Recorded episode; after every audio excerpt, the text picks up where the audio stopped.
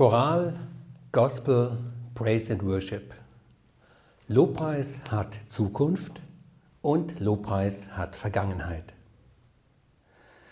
Zu Beginn ein Zitat. Musik im Gottesdienst ist wie Fußball. Die Meinungen darüber sind überraschend unversöhnlich. Anhänger vom SC Karlsruhe umfahren das Gebiet vom VfB Stuttgart weiträumig. Obgleich man nicht bestreiten kann, dass sowohl der SC als auch der VfB Fußball spielen können, scheint es eine sachliche Diskussion in dieser Frage nicht zu geben. Ähnlich ist die Debatte um die richtige Musik für den Gottesdienst. Man umfährt die Gebiete des jeweiligen Gegners weiträumig, vor allen Dingen am Sonntagmorgen. Dabei ist es in Wirklichkeit so, dass nicht sachliche Gründe, sondern die eigene Sozialisation und der persönliche Geschmack die eigene Position bestimmen. Mehr als man das in der Regel zugibt. Wer sich also dennoch auf diesem Gebiet äußert und hier etwas Klarheit hineinbringen will, betritt ein Minenfeld. Zitat Ende. Das kam von Andreas Scheuermann. Ich selber will, bevor ich dieses Minenfeld betrete, eine Klärung des Begriffes vornehmen und dann beschreiben, worüber man bei diesem Thema nachdenken kann. Zunächst zur Bedeutung des Wortes Lobpreis. Ganz kurz gesagt, Lobpreis ist Gottes Lob in Lied und Gebet. Im Lobpreis rühmt der Glaubende den Gott der Bibel und seine Taten. Das ist nicht zu trennen von der Anbetung dieses Gottes. Die Anbetung betrachtet die Größe Gottes. Lobpreis und Anbetung sind seit der Urchristenheit liturgischer Bestandteil des christlichen Gottesdienstes aller Konfessionen. In der Gegenwart bezeichnen die Begriffe Lobpreis und Anbetung auch eine spezielle musikalische Ausdrucksform des Gotteslobes. Das, was heute meistens auch darunter verstanden wird, eine Art Eigenmarke.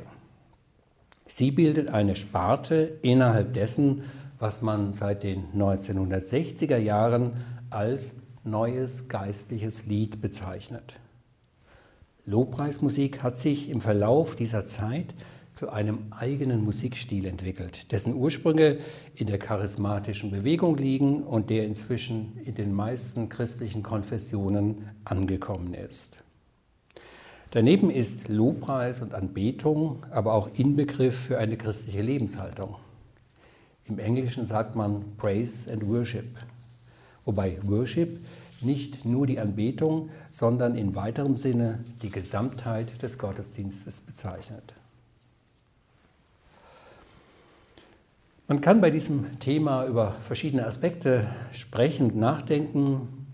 Ich will nachdenken in diesem Beitrag über den Ursprung. Wo hat der Lobpreis seine Wurzeln? Ich will nachdenken über die Geschichte.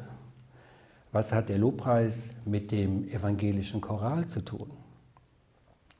Über den musikalischen Kontext will ich sprechen. Welche anderen Stile und Formen hat die neue geistliche Musik ausgebildet? Dann aber will ich noch fragen, warum ist der Lobpreis als eigener Stil, als eigene Sparte so erfolgreich? Und was verbindet eigentlich Choralgesang, Gospel, Praise and Worship? Ganz kurz am Schluss, welche Aufgaben stehen im Hinblick auf die Zukunft des Gottesdienstes an? Zum Ursprung. Erstens, wo sind die Wurzeln von Lobpreis und Anbetung? Drei solche Wurzeln will ich nennen. Die Anbetung Gottes in der Präexistenz, den biblischen Hymnus und die Psalmen. Die Wurzeln des Gotteslobes liegen in der Präexistenz, also in der unsichtbaren Welt Gottes. Im Anfang war das Lied und das Lied war bei Gott und es war ein brausender Gesang von zahllosen singenden Lichtwesen, die lobten Gott und sangen, Heilig, heilig, heilig ist der Herr Zebaoth, alle Lande sind seiner Ehre voll. Die Bibel kennt die Vorstellung eines ewigen Gottesdienstes vor dem Thron Gottes. Diese Vorstellung geht zurück auf die sogenannte Thronvision des Propheten Jesaja, wo sogenannte Keruben, das sind sechsflügelige Wesen, in der Gegenwart Gottes anbeten. Schweben sie dabei oder brennen sie? Jedenfalls singen sie. Sie singen das sogenannte Sanctus, das dreimal heilig, das in der Abendmahlsliturgie eine zentrale Rolle einnimmt und auch in vielen Lobpreisliedern aufgegriffen wird. Eine weitere Wurzel bilden gesungene Lieder und Hymnen, die uns in der Bibel überliefert sind. Die ältesten Texte in den alttestamentlichen Geschichtsbüchern und in den neutestamentlichen Briefen sind Hymnen. Das sind geistliche Lieder, in denen die Macht und die Herrlichkeit Gottes und Jesu Christi besungen wird. Als Beispiel nenne ich das Siegeslied der Miriam aus dem zweiten Mosebuch. Es besteht nur aus einer Zeile. Und Miriam, die Prophetin, Aarons Schwester, nahm eine Pauke in die Hand und alle Frauen folgten ihr nach mit Pauken im Reigen. Sie tanzten. Und Miriam sang ihnen vor, lasst uns dem Herrn singen, denn er hat eine herrliche Tat getan, Ross und Mann hat er ins Meer gestürzt. Das ist ein Siegeslied, gesungen bei dem Brauch, heimkehrende Krieger mit einem rhythmisch wiederholten Jubelruf zu begrüßen. In diesem Lied aber ist Yahweh der heimkehrende Krieger, der Gott Israels.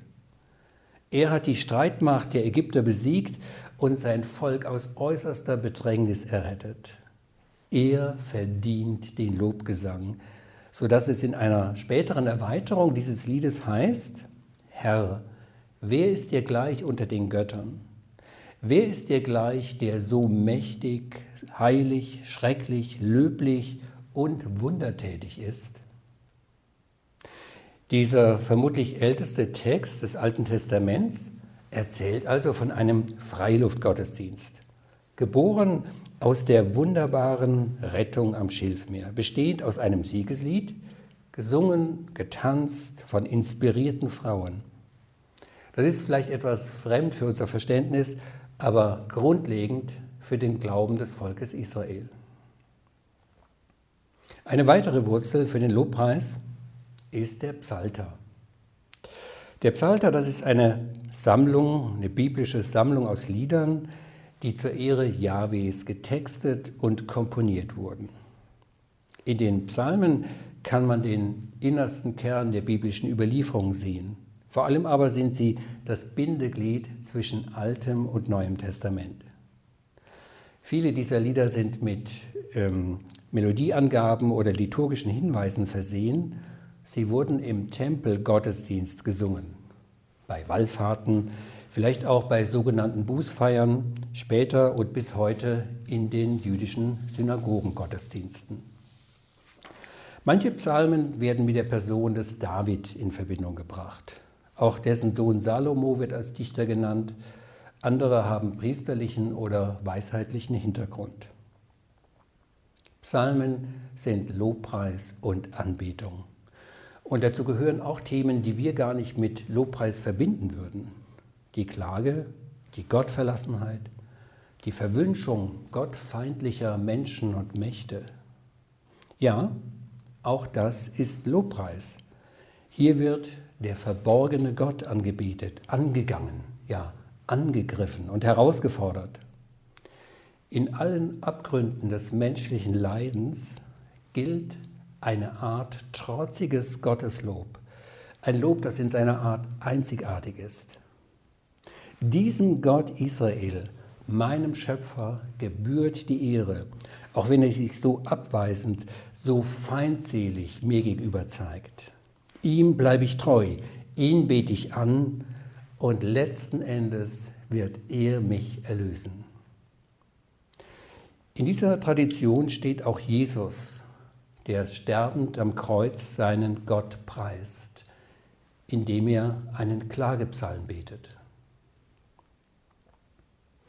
So viel in aller Kürze zu den biblischen Wurzeln von Anbetung und Lobpreis. Sie waren von den Anfängen des Christentums an bestimmend für den Gottesdienst. Der Lobpreis hat sich aus dem jüdischen Gottesdienst entwickelt. Die Psalmen waren auch hier das verbindende Element und sind es bis heute geblieben. Leider wurde diese Rückbindung des christlichen Gotteslobs an Israel auch immer wieder in Frage gestellt von Gruppen, die mit den Psalmen nichts anzufangen wussten. In manchen Gemeinschaften und Kirchen sieht man im Psalmengebet eine leere Tradition der Kirche. Und dann treten an seine Stelle freie Gebete und Lieder, die in der Regel keinen Bezug zur Heilsgeschichte haben. Doch für die Urchristenheit, für die alte Kirche und für die Reformation war der Psalmengesang unabdingbar. Er verbindet die Christenheit mit dem Gotteslob des Volkes Israel. Und wo das wegbricht, wird dem Gottesdienst ein wesentliches christliches Element weggenommen. Die gemeinsame Anbetung mit dem zuerst erwählten Volk Gottes. Tatsächlich gibt es hier viel Unkenntnis und auch Unverständnis und schon deshalb lohnt sich ein Blick in die Geschichte unserer Kirchen. Frage also zweitens, was hat der Lobpreis mit dem evangelischen Choral zu tun? Luthers Grundgedanke bei der Neuordnung des Gottesdienstes, die er vorgenommen hat, Lobpreis ist Sache der Gemeinde. Das war neu. Die altkirchlichen Hymnen, die Introiten und insbesondere die Psalmen singen ja das neue Lied von der Gnade Gottes. Sie protestieren gegen das alte Lied von Sünde und Tod. Sie feiern den Sieg der Auferstehung und das neue Leben. Das aber kann nicht das Vorrecht der Priester oder des Liturgen sein. Eine Gemeinde, die aus der Bibel lebt, hat Anteil am priesterlichen Dienst. Sie ist aktiv beteiligt am Lobpreis. Das war neu. Als diese Erkenntnis Luthers publik wird, entstehen die ersten evangelischen Gemeindelieder, zunächst übrigens auch mit weltlichen Melodien. Aber die Nachfrage nach neuen Liedern steigt. Luther selbst betätigt sich als Songwriter und Texter und viele folgen seinem Beispiel. Übrigens auch eine evangelische Pfarrfrau, Elisabeth Kruziger aus Straßburg im 16. Jahrhundert komponiert und schreibt sie Lieder. So kann man sagen, Luther erfindet die Kirchenmusik als Teil des Gottesdienstes, der von der Gemeinde getragen wird. Für ihn ist Musik eine Waffe gegen den Teufel, wie er schreibt. Und das der Gemeinde am Anfang gegebene Lied soll ihr jetzt zurückgegeben werden. Kriterien für das evangelische Lied schaffen Verständlichkeit, Singbarkeit, Lebensnähe und Bekanntheit. Man muss es singen und verstehen können. Man muss mitgehen können. Mit ähm, dieser Erfindung von Luther beginnt eine fast unglaubliche Geschichte. Ich nenne mal nur ein paar Namen. Johann Hermann Schein, Michael Pretorius, Heinrich Schütz, Johann Sebastian Bach und die ganze Bach-Familie, Felix Mendelssohn, Johannes Brahms, John Rutter. Träger und Medien dieser evangelischen Liedkultur, das waren vor allen Dingen der Gemeindegesang und der von der Orgel begleitete Choral. Es waren und sind die evangelischen Gesangbücher, es sind Kirchenchöre, Kantoreien, Singvereine mit langen Traditionen. Denken Sie an den Thomanerchor in Leipzig. Auch die Tübinger Stiftskirchenmotette ist eine Frucht dieser Bewegung. Sie spüren vielleicht ein bisschen meine Begeisterung, aber jetzt kommt etwas Wasser in den Wein mit folgenden Problemanzeigen. Da ist zum einen der Verdacht auf Hochkultur. Relativ wenig Menschen kennen diese Musik. Konfirmanden lernen oft keine Choräle mehr. Im Religionsunterricht wird wenig gesungen. Evangelischer Lobpreis wird zur Musik einer gebildeten Schicht, die das nicht unbedingt aus religiösem Interesse hört. Zum anderen gibt es ein Dilemma, nämlich das von Kirchenmusik und Gemeinde. Die Landeskirchen sehen in der klassischen Kirchenmusik ein kulturelles Alleinstellungsmerkmal. Das wird mit sehr viel Geld subventioniert und immer mehr hochqualifizierte Profis drängen auf den Markt, die freilich oft überhaupt keinen Sinn für Gemeinde und Verkündigung haben. Sie brauchen eine Bühne für ihre Musik. Das aber hat mit Lobpreis ganz wenig zu tun. Es ist primär die Aufgabe der Gemeinde, der Gläubigen. Und die Schnittmenge zwischen Gemeinde und klassischer Kirchenmusik, die wird immer kleiner. Da tut sich auch eine Schere zwischen den Gruppen auf, die nur mit sehr viel persönlichem Charisma zusammenzuhalten ist. In jedem Fall haben die Profis, die Verkündiger, die Kirchenmusiker sehr viel Verantwortung. Ihre Aufgabe ist es, die Gemeinden zum gemeinsamen Gotteslob anzuleiten und dabei alle verfügbaren Stilmittel einzusetzen und formen. Sie sollen eben die Schätze dieser Traditionen weitertragen und mit den Bedürfnissen einer neuen Musikkultur verbinden. Das führt mich zur dritten Frage. Welche Schätze gibt es eigentlich insgesamt im Bereich des neuen geistlichen Liedes? Was soll man bewahren? Über die Vielfalt neuer Musikstile.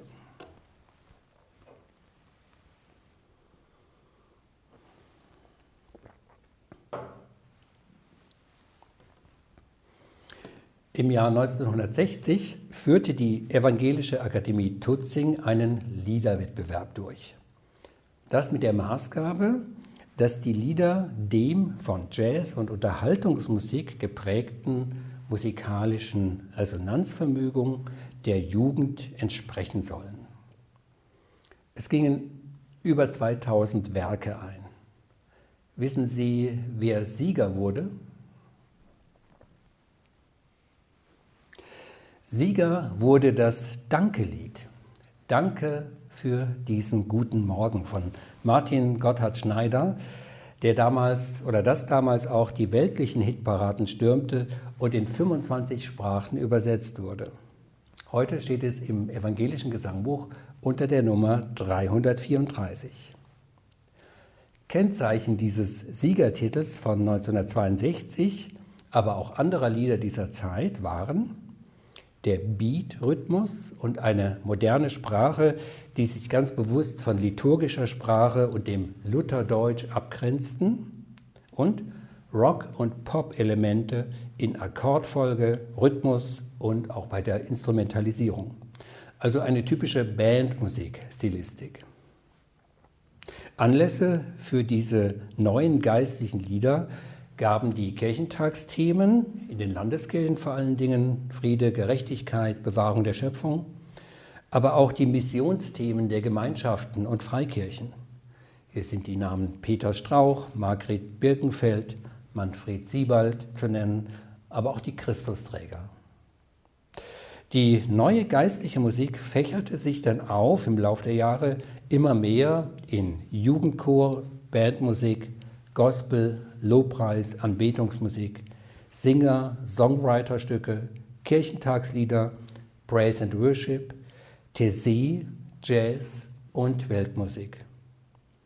Einige dieser Stile greife ich heraus und beziehe mich dabei auf Peter Böhlemann, der diese Gattungen untersucht hat. Zum Gospel. Ursprünglich wurde der Begriff Gospel in Deutschland ausschließlich für den sogenannten Black Gospel gebraucht. Diese ursprünglich von den Themen der Sklaverei beeinflusste Musik lässt sich natürlich nicht in jede Gottesdienstgemeinde transportieren, doch einfache Spirituals gehören heute schon fast zum musikalischen Allgemeinwissen. Sie werden auch von Leuten gerne mitgesungen, die sonst kirchlich nicht sozialisiert sind. Thésée Thésée-Lieder, das Erfolgsgeheimnis das Erfolgsgeheimnis von Thésée ist die Einfachheit. Ein einfacher, vierstimmiger Satz mit der Melodie im Sopran und allen Stimmen im gleichen Rhythmus und mit dem gleichen Text. Man kann viele Leute beteiligen und das bringt zugleich ein eindrückliches musikalisches Erleben. Es klingt schön, das fasziniert bei Tessé-Liedern. Es gibt die verschiedenen Stimmen, in denen man sich eben auch ohne musikalische Vorbildung leicht hineinsingen kann. Der Kanon. Ähnlich wie die Thésée-Lieder ermöglichen auch einfache Kanons gute Singerfahrungen und Hörerlebnisse ohne großen Aufwand. Ein einprägsamer Text und eine leicht zu erlernende Melodie, die lassen sich eigentlich leicht lernen. Sie müssen nur häppchenweise eingeübt werden, am besten durch Vorsingen und Nachsingen. Das Singen von Kanons ist besonders kommunikativ und lebendig. Außerdem erfordert es wenig Aufwand und ist auch spontan möglich. Es gibt immer wieder schöne Momente, wenn Gemeinden oder Gruppen in eine Kirche kommen und jemand ganz spontan einen Kanon anstimmt, den alle mitsingen. Ich komme zum Choral. Vielleicht überrascht das in dem Kontext neues geistliches Lied. Aber die neue geistliche Musik soll sich nicht als Alternative, sondern als Ergänzung zum Choralgesang verstehen. Und so wie sich über die Jahrhunderte auch beim Choral immer wieder die Stilistik verändert hat, so sollte eigentlich auch heute keine Band eine Scheu haben, alte Stücke neu zu interpretieren. Das heißt natürlich nicht, dass man einen Choral einfach nur schneller spielt und sozusagen die Leute dann abhängt. Es heißt, die Verbindung zur Tradition neu herzustellen. Gute Beispiele dafür sind die Choräle in Feiert Jesus 5 mit leicht veränderter Rhythmik, aber auch zum Beispiel ein auf der E-Gitarre gespieltes Lied O Haupt voll Blut und Wunden kann dazugehören, kann sehr eindrücklich sein. Oder die Neuvertonung eines alten Choraltextes. Solche Crossover-Projekte wollen christliche Tradition und modernes Lebensgefühl verbinden und in einen Austausch bringen. Dafür braucht man natürlich einen respektvollen, aber auch einen unverkrampften Umgang mit Traditionen. Des Weiteren Lobpreis und Anbetungslieder. Praise and Worship.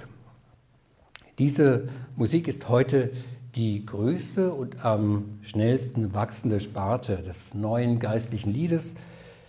Während früher viele Lieder aus dem englischsprachigen Raum kamen, entstehen in der letzten Zeit, letzte Jahrzehnte gute und musikalisch anspruchsvolle Lieder auch in Deutschland. Wichtige Namen sind hier Albert Frei und Lothar Kosse. Für die Verwendung aller neuen Lieder im Gottesdienst muss man ihre Funktion, ihren Sitz im Leben kennen. Insbesondere die Anbetungslieder dienen dem Lob Gottes. Sie haben ihren Ort liturgisch gesehen im Anfangsteil des Gottesdienstes, also da, wo in der klassischen Liturgie das Gloria gesungen wird, nämlich nach dem Sündenbekenntnis, nach dem Kyrie und vor der Predigt. Auch bei neuen alternativen Gottesdienstformen macht es Sinn, nach dem Psalm und dem Eingangsgebet einen Lobpreisblock anzusetzen. Und in vielen neuen Gottesdienstmodellen gibt es ohnehin eine Anbetungszeit, in der mehrere Lobpreislieder hintereinander gesungen werden, lediglich unterbrochen von Gebeten oder von gut ausgewählten Texten. So viel zu dieser stilistischen Vielfalt. Ich möchte jetzt fragen, warum dieser zuletzt genannte Stil, Praise and Worship, als eigener Stil so erfolgreich geworden ist.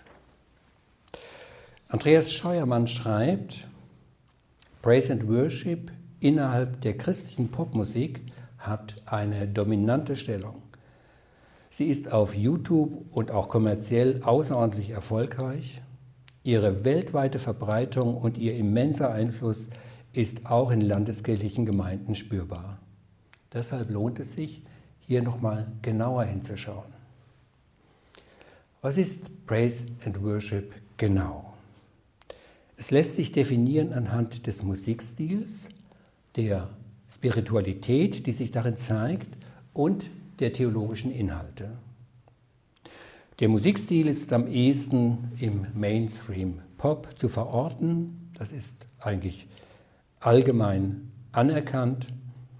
Die Spiritualität ist unter anderem dadurch gekennzeichnet, dass sie eine Begegnung mit Gott im Medium des Lobpreises erhofft, erwartet und manchmal auch forciert oder gar manipuliert. Vom Inhalt her kann man sagen, alle Themen sind vertreten, die auch sonst in Lobliedern vorkommen. Man kann ins Register der Feier Jesus Bücher schauen, da sind Anlässe, Tageszeiten, zentrale theologische Themen genannt. Deutlich weniger schon das Kirchenjahr, auch vertreten, aber weniger. Und erst in den neueren Bänden, Feier Jesus 5 zum Beispiel, tauchen wieder Liturgie und Bekenntnislieder auf. Weiter. Praise and Worship spielt für das Glaubensleben von Christinnen mit evangelikal-charismatischer Prägung und darüber hinaus eine wichtige Rolle. Ein kategorischer Ausschluss aus dem Gottesdienst ist sinnlos. Die Integration dieses Frömmigkeitsstiles in den Gottesdienst und in seine Liturgie ist eine Aufgabe, auf die alle vorbereitet sein müssen, die in den Dienst der Verkündigung gehen. Drittens, Praise and Worship ist im Kontext des Gottesdienstes immer noch ein umstrittenes Phänomen. Die Diskussion bezieht sich dabei gerade in Landeskirchen auf den Musikstil, auf die oft gefühlsbetonte Spiritualität und auch auf die Theologie, die den Liedern zugrunde liegt. Dazu verweise ich auf 20 Thesen von Michael Herbst, der sich besonders mit der Theologie von Lobpreis und Praise and Worship auseinandersetzt. Was aber so frage ich abschließend, verbindet alle Formen von Lobpreis? Ich möchte fünf Stichworte nennen. Stichwort Emotionalität. Ob Bachkantate oder Hillsong, Musik polarisiert. Musik polarisiert. Sie begeistert die einen und verärgert die anderen. Wenn gottesdienstliche Musik der gemeinsamen Anbetung durch viele unterschiedliche Menschen dienen will, muss sie die Pluralität dieser vielen Menschen irgendwie abbilden und wiedergeben. Stichwort Liturgie. Wenn Praise and Worship in einem Gottesdienst zum Einsatz kommt, ist immer darauf zu achten, dass die Musik der Liturgie dient, sie bereichert und nicht als Alternative dazu gesehen wird. Dabei hat Praise and Worship mehrere Vorzüge. Ihre Lebhaftigkeit bringt Bewegung in den Gottesdienst, ihre einfachen, teilweise einfachen Strukturen ermöglichen es auch Leuten in das Singen hineinzukommen, die sonst nicht singen. Praise and Worship ist beliebt auch in Milieus und Altersgruppen, die normalerweise nicht am Gottesdienst teilnehmen. So kann die Musik Menschen aus diesem Hintergrund eine Brücke bauen zum Gottesdienst und auch zur Liturgie. Stichwort kritische Zonen.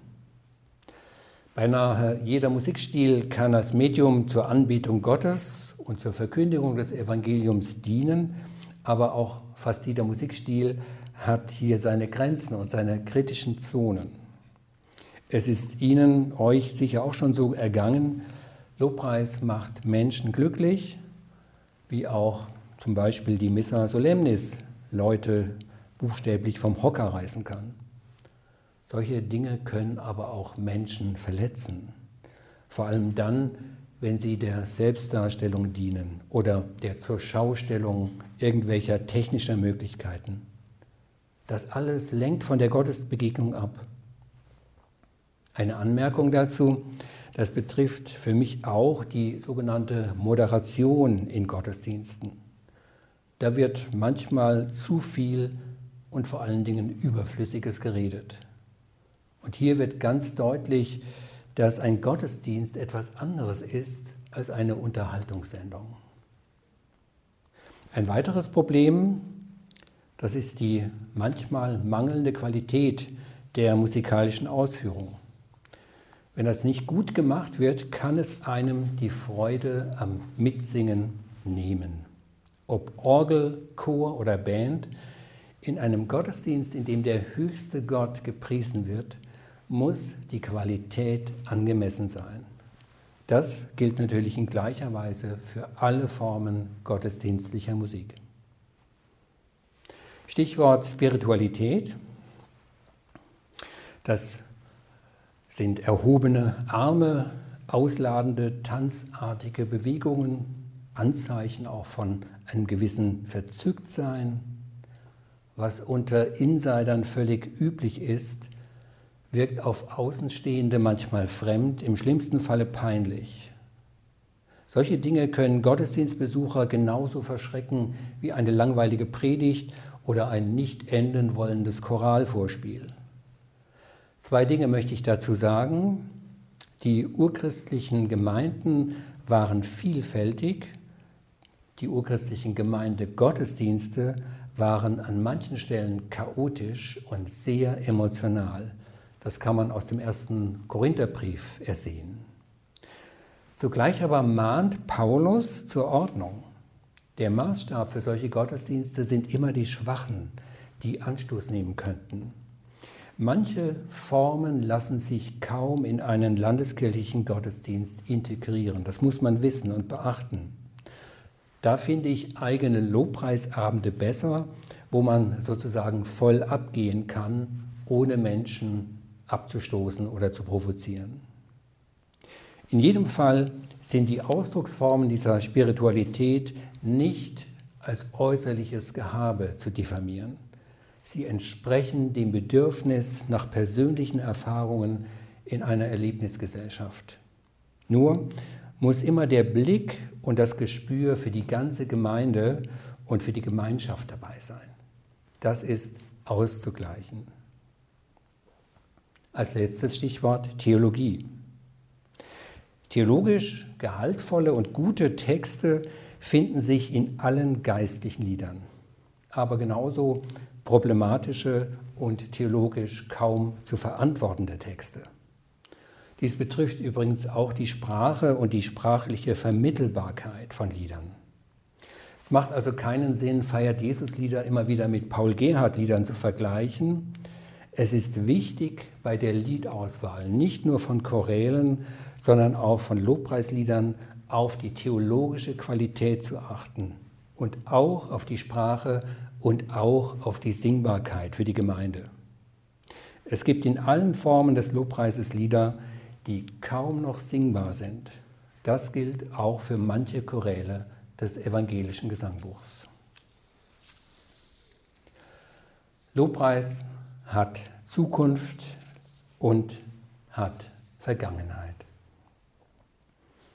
Warum ist das so? Lobpreis, sage ich zum Schluss, ist so alt wie der Glaube an den Gott der Bibel. Und dieses Lob wird es immer geben. Es wird alle Erscheinungsformen überdauern, alle Musikstile, alle Traditionen. Zugleich stehen alle diese Formen in Beziehung zu dem großen Lobgesang in der Ewigkeit, in der ewigen Welt Gottes. Diese Formen werden vom himmlischen Lobpreis verwandelt und ich glaube auch gereinigt. Lobpreis eignet sich nicht als Kampfbegriff für einen speziellen Anbetungsstil. Lobpreis ist universal. Er kommt aus einer anderen Welt in der die Vielfalt und Gegensätzlichkeit menschlicher Kulturen zusammenklingt. Die zweite Sinfonie des protestantisch-jüdischen Komponisten Felix Mendelssohn hat den programmatischen Titel Lobgesang. Im letzten Satz dieses Werkes singt der Chor den Psalm Alles, was Odem hat, lobe den Herrn. Alles, was atmen kann, alles, worin Leben und Geist ist, soll dem Schöpfer die Ehre geben. Lobpreis ist Daseinszweck. Es ist der Sinn und das Ziel des Gottesdienstes, des Glaubens insgesamt. Letztlich ist alle Anbetung Teil eines unsichtbaren Geschehens, das sich an bestimmten Stellen, an bestimmten Stellen des Gottesdienstes manifestiert und zeigt. Der Himmel öffnet sich und die singende Gemeinde stimmt ein in den Lobgesang der himmlischen Chöre. Jeder Psalm, jedes geistliche Lied, jeder Choralgesang. Ein Vorgeschmack auf die Musik am Thron Gottes.